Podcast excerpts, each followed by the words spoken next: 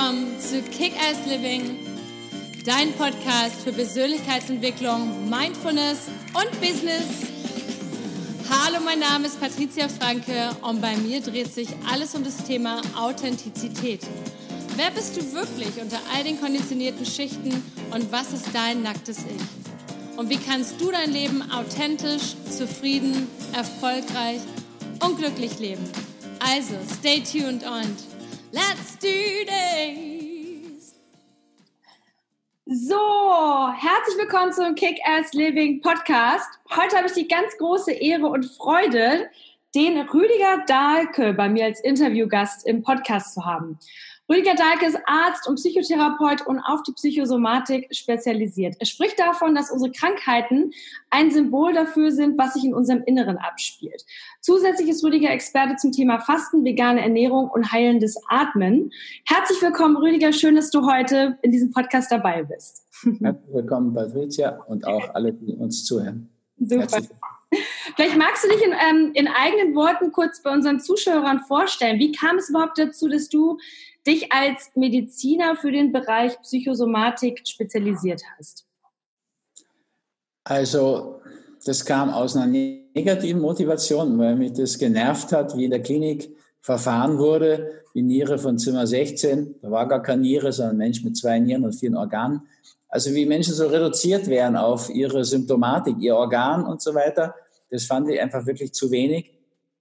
Und auch, dass ich dann eigentlich nicht ermuntert wurde, mit Patienten zu sprechen, sondern eher so im Gegenteil. Wollen Sie auch in Zukunft äh, anderthalb Stunden brauchen für 18 Blutabnahmen oder so Sätze, wo du dann hörst, okay, es geht hier um Blut, aber ja nicht mit den Leuten reden oder irgendwie so.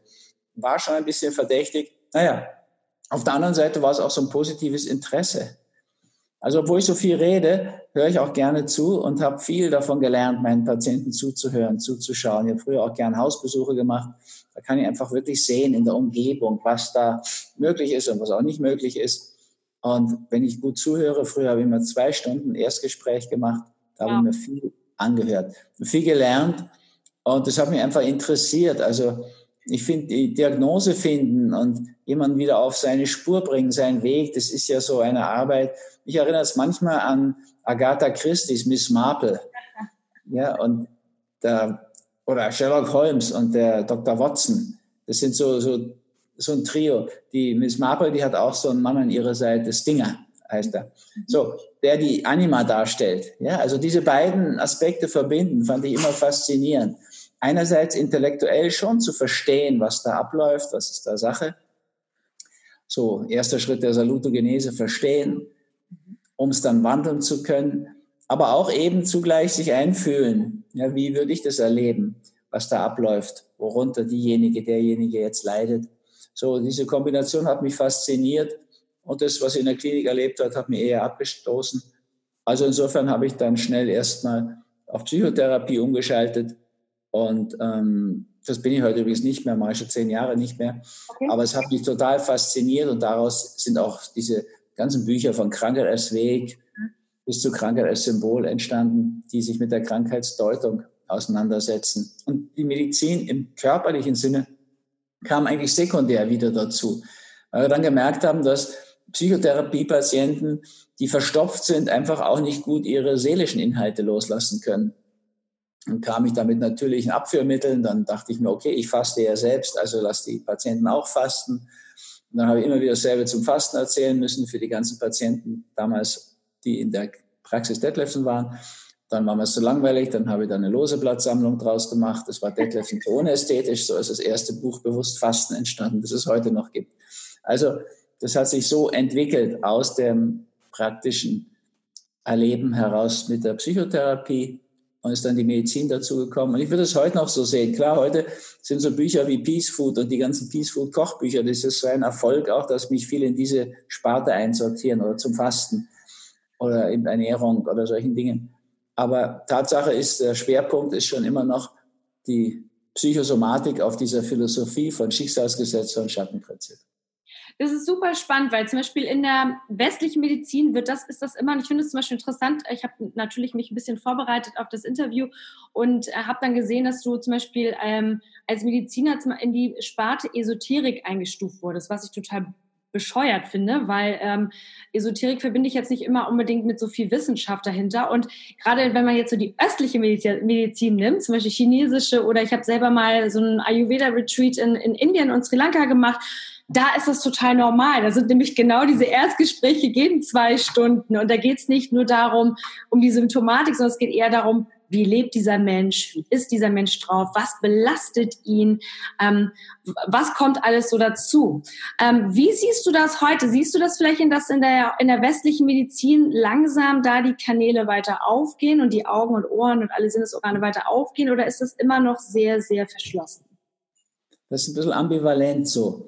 Also ich muss sagen, ohne mich auf eine Ebene mit jemand wie Elisabeth Kübler-Ross stellen zu wollen, aber in dem Moment, wo die jetzt sozusagen auf frühere Leben gestoßen ist bei ihrer Sterbeforschung, wurde die ja auch in die ESO-Szene sozusagen abgeschoben, in die ESO-Ecke.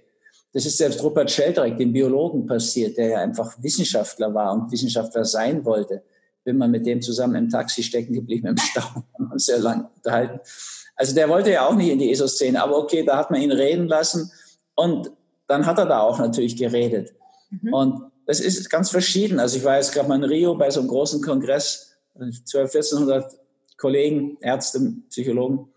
Da ist es überhaupt nicht in diesem Bereich. Da ist aber auch dieser Bereich komplett anerkannt.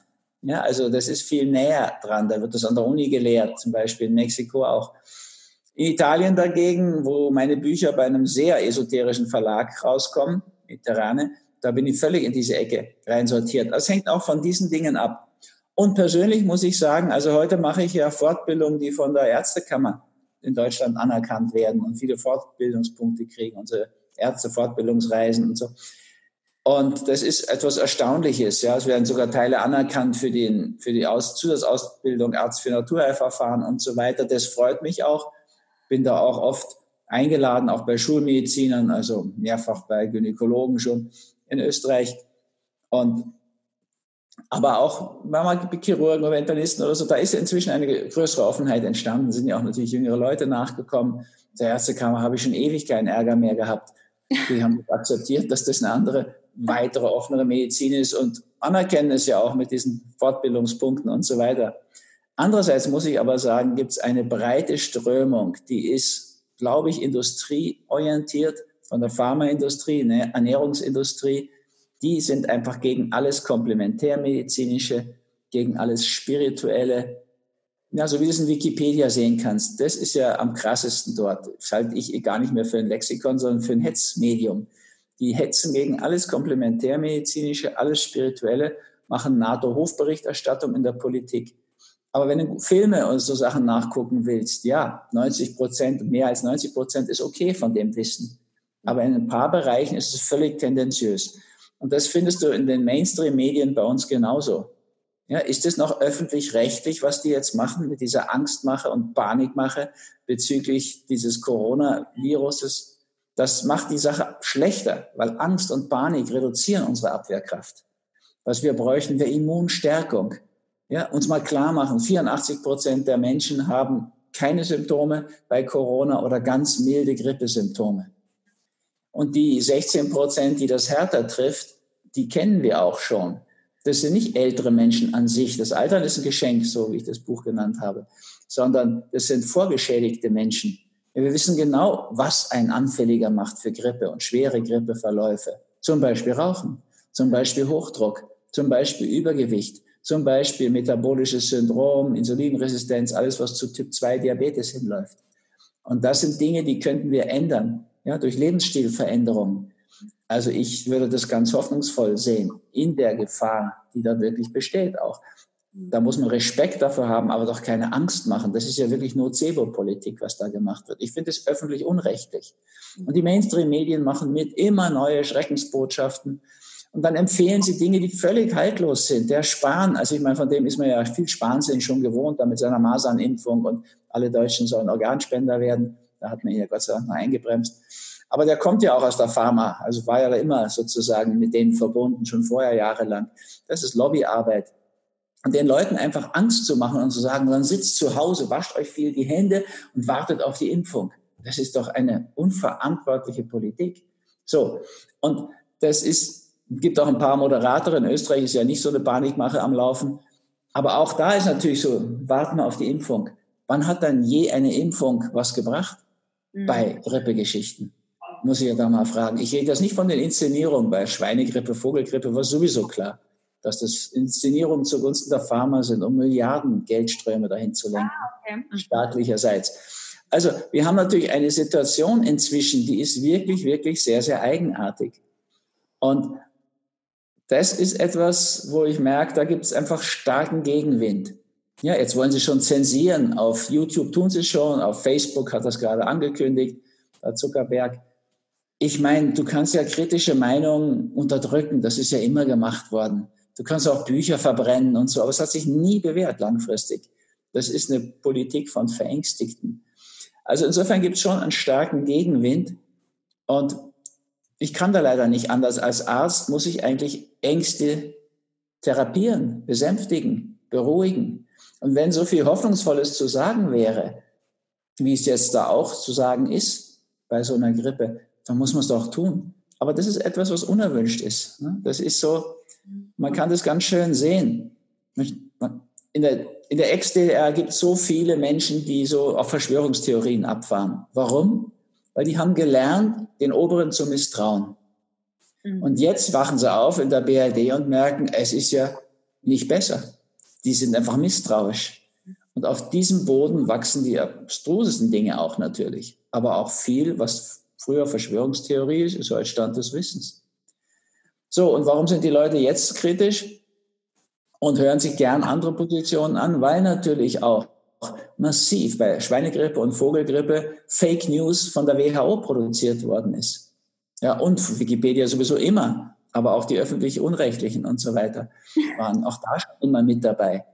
Also die Leute sind natürlich mit Recht kritisch zu diesen hoffnungsvollen Aussagen dazu. Auf der, auf der Basis der Fakten, die wir haben, sind ja leider nicht genug, aber doch einige. Das ist etwas, was die Menschen wollen. Also ich habe, weiß nicht, vier Posts oder was gemacht. Da sind 1,5 Millionen, äh, Millionen Reichweite und ganz wesentlich, also weit über 90 Prozent positive Rückmeldung. Die Menschen wollen ja nicht in Angst und Schrecken versetzt werden letztlich. Aber wenn es dann so breit kommt, dann fahren sie natürlich doch drauf ab. Also insofern gibt es schon auch einen großen Gegenwind gegen alle möglichen kritischen Positionen. Okay, aber gut, dass du ähm, das, was du gerade beschrieben hast, das ähm, erleben wir, glaube ich, überall gerade so ein bisschen auch, dass es dann so, so, eine Art Shift gibt in der Welt. Also auf der einen Seite gibt es den ganz dollen Gegenwind und auf der anderen Seite gibt es eben dieses Aufwachen und Erwachen und so, hey, da gibt es noch mehr. Und du hast jetzt schon mehrmals ange gesprochen, Körper und Geist gehören zusammen. Wir wissen, die 16 Prozent äh, beim eventuellen Coronavirus sind die, die wir schon kennen. Wie können wir denn zum Beispiel, weil du sagst, Krankheit gehört, ähm, gehört die Seele und der Körper halt gehören zusammen. Wie können wir denn mehr darauf achten, so auf unseren, auf unseren Körper, auf unseren Geist, damit wir eben gewisse Symptome nicht mehr haben, damit wir nicht mehr krank werden? Heißt es erstmal den Keller aufräumen bei sich selbst, erstmal die Seele aufräumen oder? Und das Thema dahinter erspüren. Patricia. Also wenn du das jetzt anschaust, Entzündung, da geht es um Entzündung. Grippe ist immer Entzündung. Ja, Rhinitis, Pharyngitis, Laryngitis, Bronchitis, Pneumonie, letztlich auch eine Entzündung. Das ist ein Konflikt, eine Auseinandersetzung zwischen Immunsystem und Erregern, in dem Fall eben diesem Corona-Erreger, Virus. Und dahinter steckt seelisch auch Konflikt. Also es wäre eine gute Zeit, im übertragenen Sinn die Konflikte zu lösen, die heißen Eisen anzupacken ja, zu konfrontieren, was nicht stimmt. Ja, seine Partnerkonflikte, Berufskonflikte auszutragen. Das wäre eine gute Vorbeugung. Mhm. Und dann, ich habe ja nichts gegen Hände waschen mit Seife und warmem Wasser und in die Ellbogen, in die Ellenbeuge niesen, meinetwegen. Könnten wir so viele Dinge positiver machen? Ja, statt Quarantäne erzwungenermaßen bringt die Süddeutschen Gefangenenbericht von jemandem, der da in Quarantäne war. Naja, ich meine, du kannst ja auch das nutzen im Sinne von einem Retreat zu dir, zurücktreten zu dir und mal nach innen gehen und schauen, was da so los ist. Du könntest Waldspaziergänge machen, einsam sozusagen. Aber der Wald hat eine unheimliche abwehrsteigernde Wirkung, ja, wie uns das Buch Biophilia als erstes mal nahegebracht hat. Also du kannst ja wenig tun, was so gut ist für dein Immunsystem wie eine Stunde im Wald sein oder besser einen ganzen Tag. Okay. Oder Du könntest noch besser fasten, weil das regeneriert dein Immunsystem. Nach vier Tagen sind 40 Prozent regeneriert, wie ein Jungbrunnen. Wow. Du, du könntest Kurzzeit fasten. Das ist eine unglaubliche Gesundheitsmaßnahme, spart ja noch so viel Zeit und Geld. Wäre jetzt auch gut, muss nicht so viel unter die Leute gehen, sozusagen eine Mahlzeit weniger. Wunderbar. Du könntest danach die Ernährung umstellen auf pflanzlich vollwertig, Peace Food. Auch das ist unheimlich hilfreich bei der Vorbeugung von Entzündungen. Es reduziert den CRP-Wert, das ist der Entzündungsmarker, sowohl das Fasten als auch Peace Food. Das wären so viele Dinge. Du müsstest in Bewegung kommen, dass dir warm wird innerlich, ja, dass du wieder heiß bist auf Themen, begeisterungsfähig bist. Da gibt es eine enorme Palette. Ja, alles, was so von Mutter Natur kommt. Tamanga, unserem Zentrum, haben wir so eine Naturkur. Ja, also barfuß gehen, da brauchst du keine Antioxidantien mehr kaufen. Dann kriegst du genug Elektronen von Mutter Erde. Und in dieser Hinsicht könntest du eine Fußreflexzonenmassage dazu bekommen. Auch noch. Ne? Du bist dann gut geerdet. Du könntest das noch im Wald machen dann hast du Synergien auf vielen, vielen Ebenen, um das nur als Beispiel zu nehmen. Du könntest wieder richtig schlafen, ausschlafen am Wochenende. Oder wenn du zu Hause bleiben musst, 14 Tage, ist das so schlimm? Ich meine, die Leute jammern doch über ihren Stressjob und so weiter. Jetzt kann man zu Hause bleiben, könnte man unheimlich nutzen für Entspannung, Yoga, Regeneration, Meditation. Da wären so viele positive Möglichkeiten drin. Das müsste auch mal erwähnt werden und möchte erwähnt werden. Ich glaube, das ist auch, was die Leute wirklich brauchen. Mhm. Also, wie du schon richtig sagst, gibt es natürlich jetzt eine Gegenöffentlichkeit, weil man einfach dem nicht mehr so richtig trauen kann, was da von oben runterkommt. Man sieht es auch in den Zahlen, die gehen ja gnadenlos zurück, die großen Zeitungen. Wer schaut schon noch? Öffentlich-rechtlich ist ja subventioniert wie die Schulmedizin. Stell dir vor, die Schulmedizin würde nicht von der Kasse bezahlt. Dann würden die Leute ja scharenweise, über 80 Prozent wollen Naturheilkunde. Stell dir vor, die öffentlich-recht und rechtlich Unrechtlichen würden nicht zwangssubventioniert. Ja, ich meine, was ja auch ein Wahnsinn ist, wenn man es mal überlegt. Jede Stunde regelmäßiges Fernsehen, da gibt es eine Studie belegt, dass man dann die Alzheimer-Wahrscheinlichkeit um 34 Prozent erhöht. Okay. Die Deutschen tun es freiwillig dreieinhalb Stunden. Ja, darf man ja gar nicht hochrechnen. So, wir werden also gezwungen, ein Fernsehprogramm zu erdulden, zu erleiden, muss ich schon sagen, was Alzheimer macht, was sozusagen Schwachsinn fördert. Und das ist wissenschaftlich belegt. Das ist ein System, was sich nur erhält, weil es zwangssubventioniert ist. Wenn die Leute freiwillig entscheiden könnten, man muss ja sa sagen, KenFM und solche Sender, Echo Schrank, die finanzieren sich ja durch Spenden. Die Leute sind ja für das, was sie als ehrlich empfinden, für solche Informationen sind sie bereit zu zahlen. Für das andere müssen sie zahlen. Also das ist natürlich schon eine sehr verschobene Situation. Wenn die so weitermachen, dann werden sie auch irgendwann die Konsequenzen kriegen, dann werden Millionen einfach das bestreiken. Ist ja nicht mehr zu ertragen, was sie jetzt da machen. Auch die Schäden, die sie setzen, ja, also die reduzieren wirklich massiv Abwehrkraft. Das heißt, die machen die Menschen empfänglicher für Coronavirus. Und die wissen das auch, weil es gibt ja Placebo- und Nocebo-Forschung. Professor Schröter Frankfurt oder, der kann einem das ja auch belegen, dass das so wirkt. Also man muss einfach sagen, die Verunsicherung, die führt natürlich dann in so andere Bereiche hinein.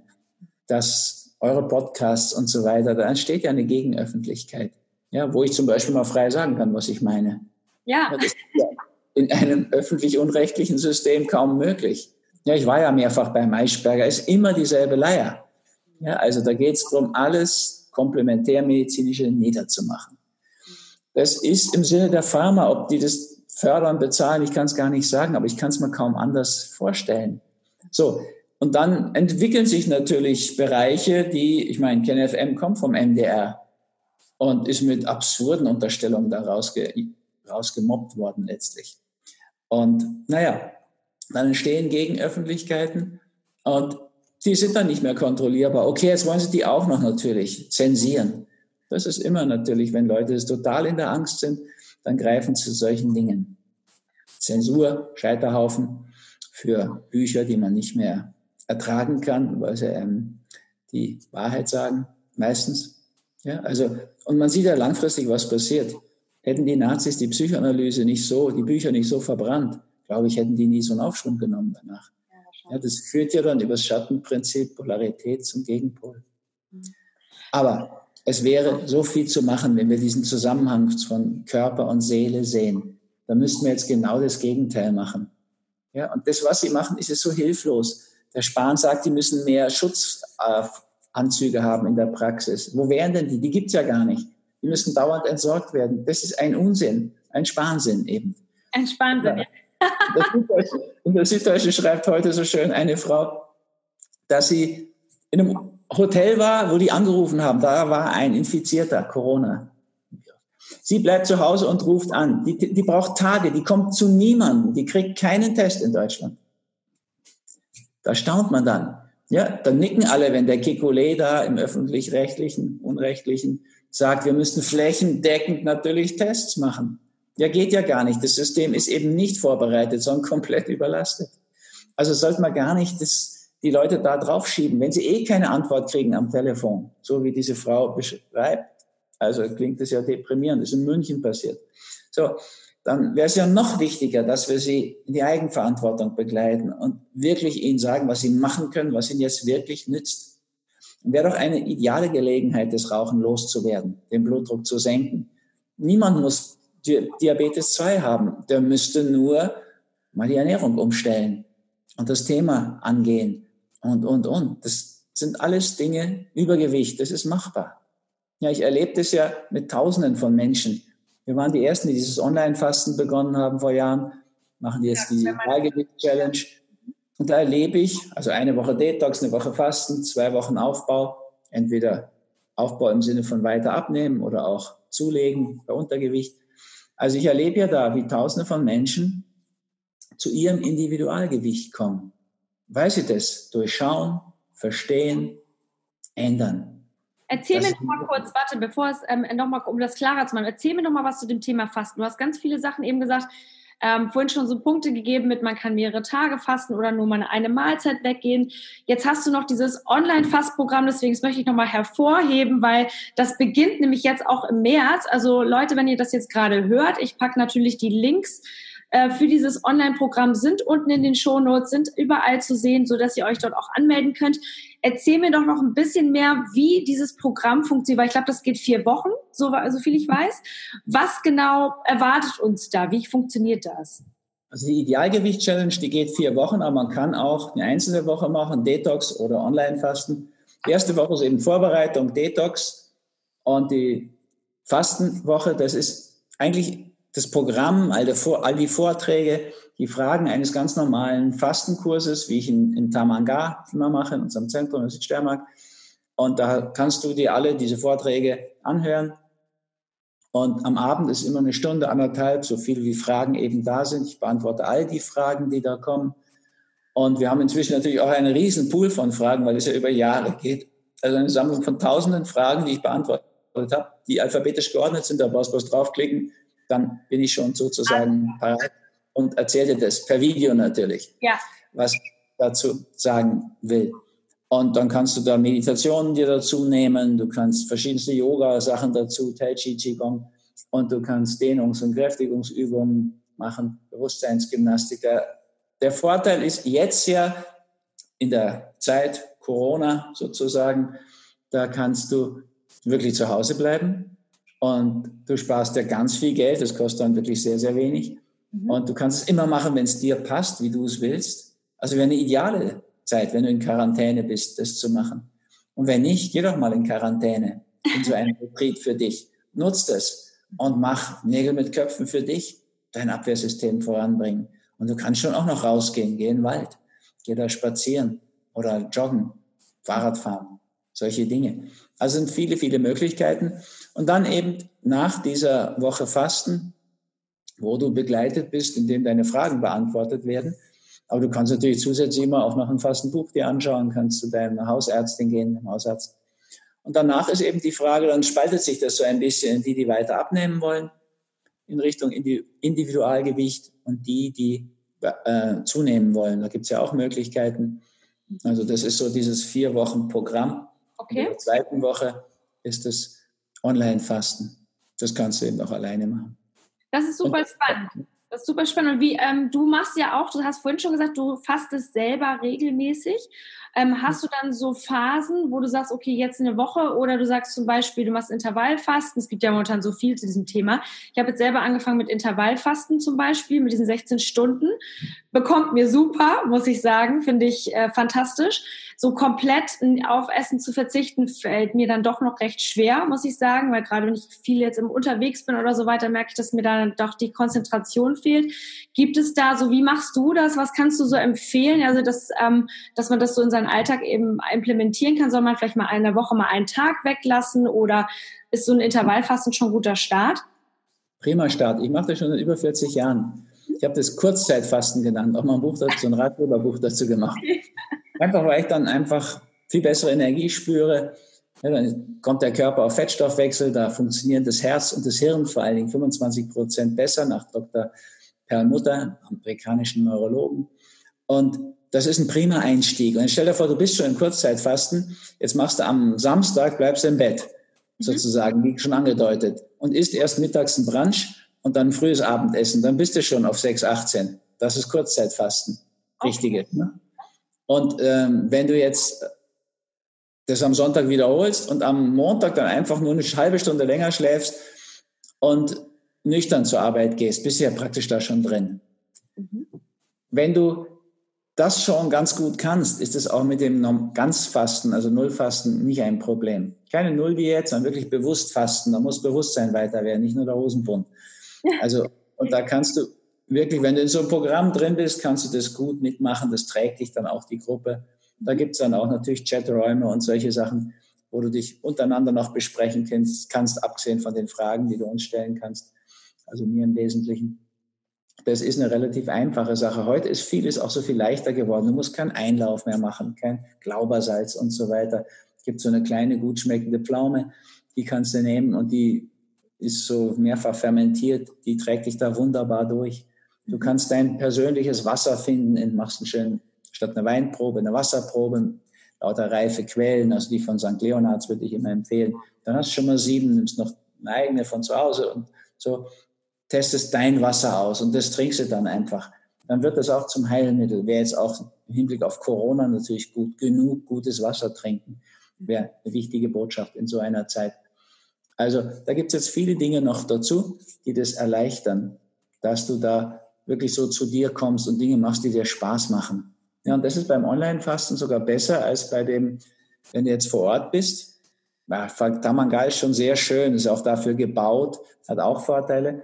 Aber wenn du jetzt für dich allein das zu Hause machst, online, dann kannst du ja immer entscheiden, was du wann machst. Ja, du kannst deine Kinder dabei haben, während das läuft. Du kannst, selbst wenn du alleinerziehend bist, das gut auf die Reihe kriegen. Also das Online-Fasten hat ja wirklich eine große Breite geschaffen. Ich würde es jetzt immer machen, wirklich online, dass der an der Leine ist, dein Laptop oder dein Handy. Dass es nicht, dass nicht unter Wi-Fi ist, sondern so mit LAN-Kabel. Ja. So ein Ding bekanntermaßen. Ja, okay. Ich würde es mir gar nicht geben, hier stundenlang am Laptop zu, zu sitzen, jetzt mit, dem Wi-Fi-System. Also mit dem naja. Hallo meinst du, ja, die ja noch kommt. Ja. Okay. Also.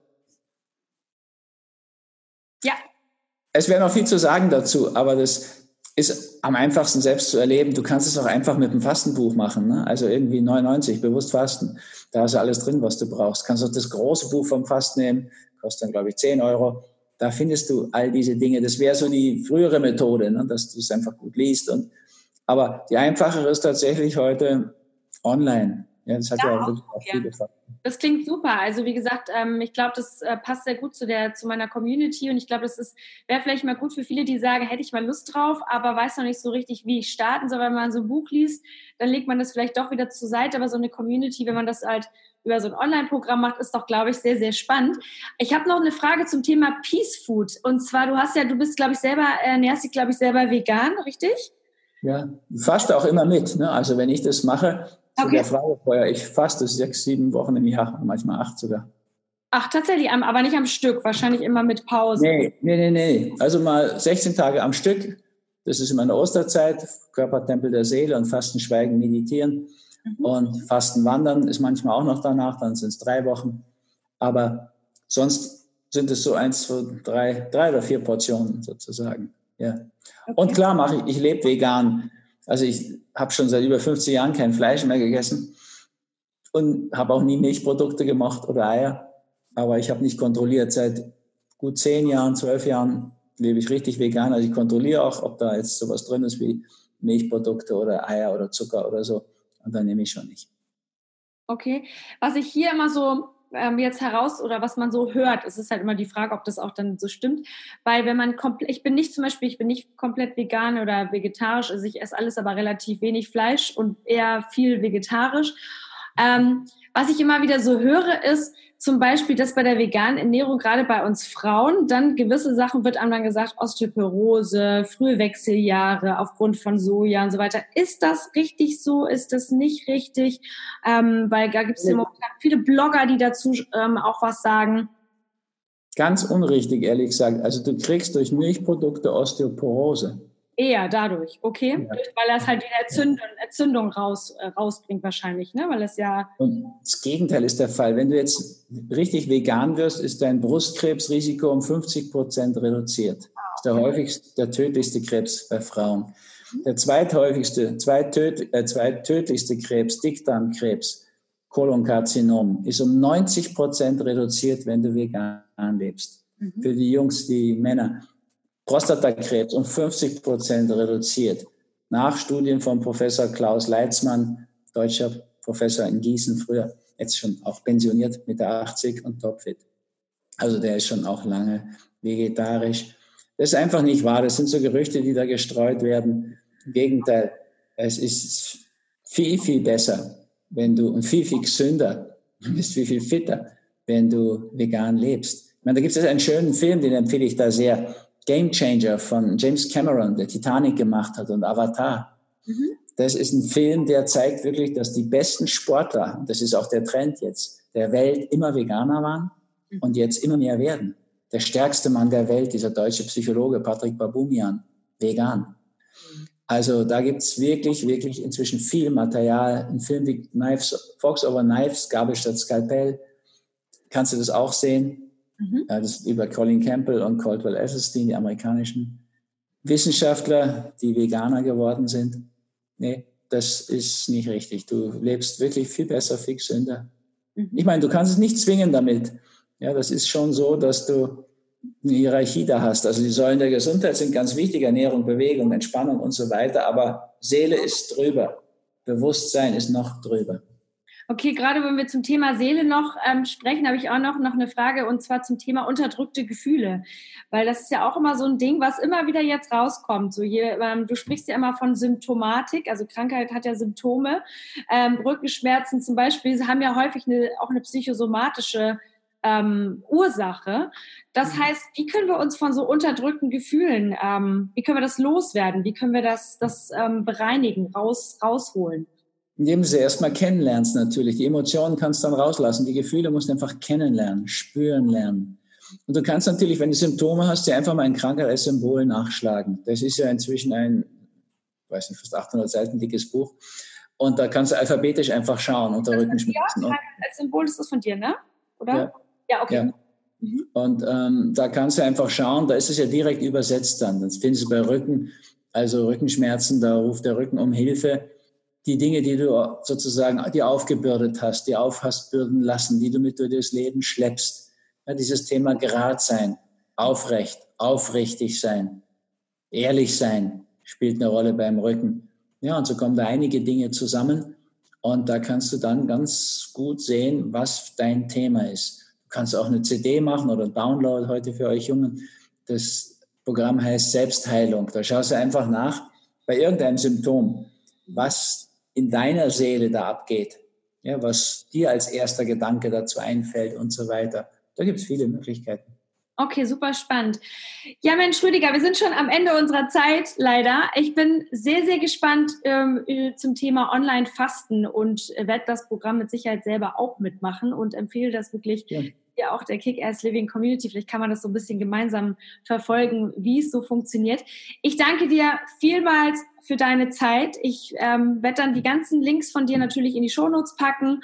Alles, alles Liebe zu dir. Du bist ja gerade in Zypern. Ich hoffe, wir sehen uns irgendwann mal persönlich und vielen Dank, dass du heute dabei warst. Ja. und euch auch viel Erfolg bei was immer. Gern auch in der Idealgewicht-Challenge. Super, vielen lieben Dank. Danke dir. Bis dann.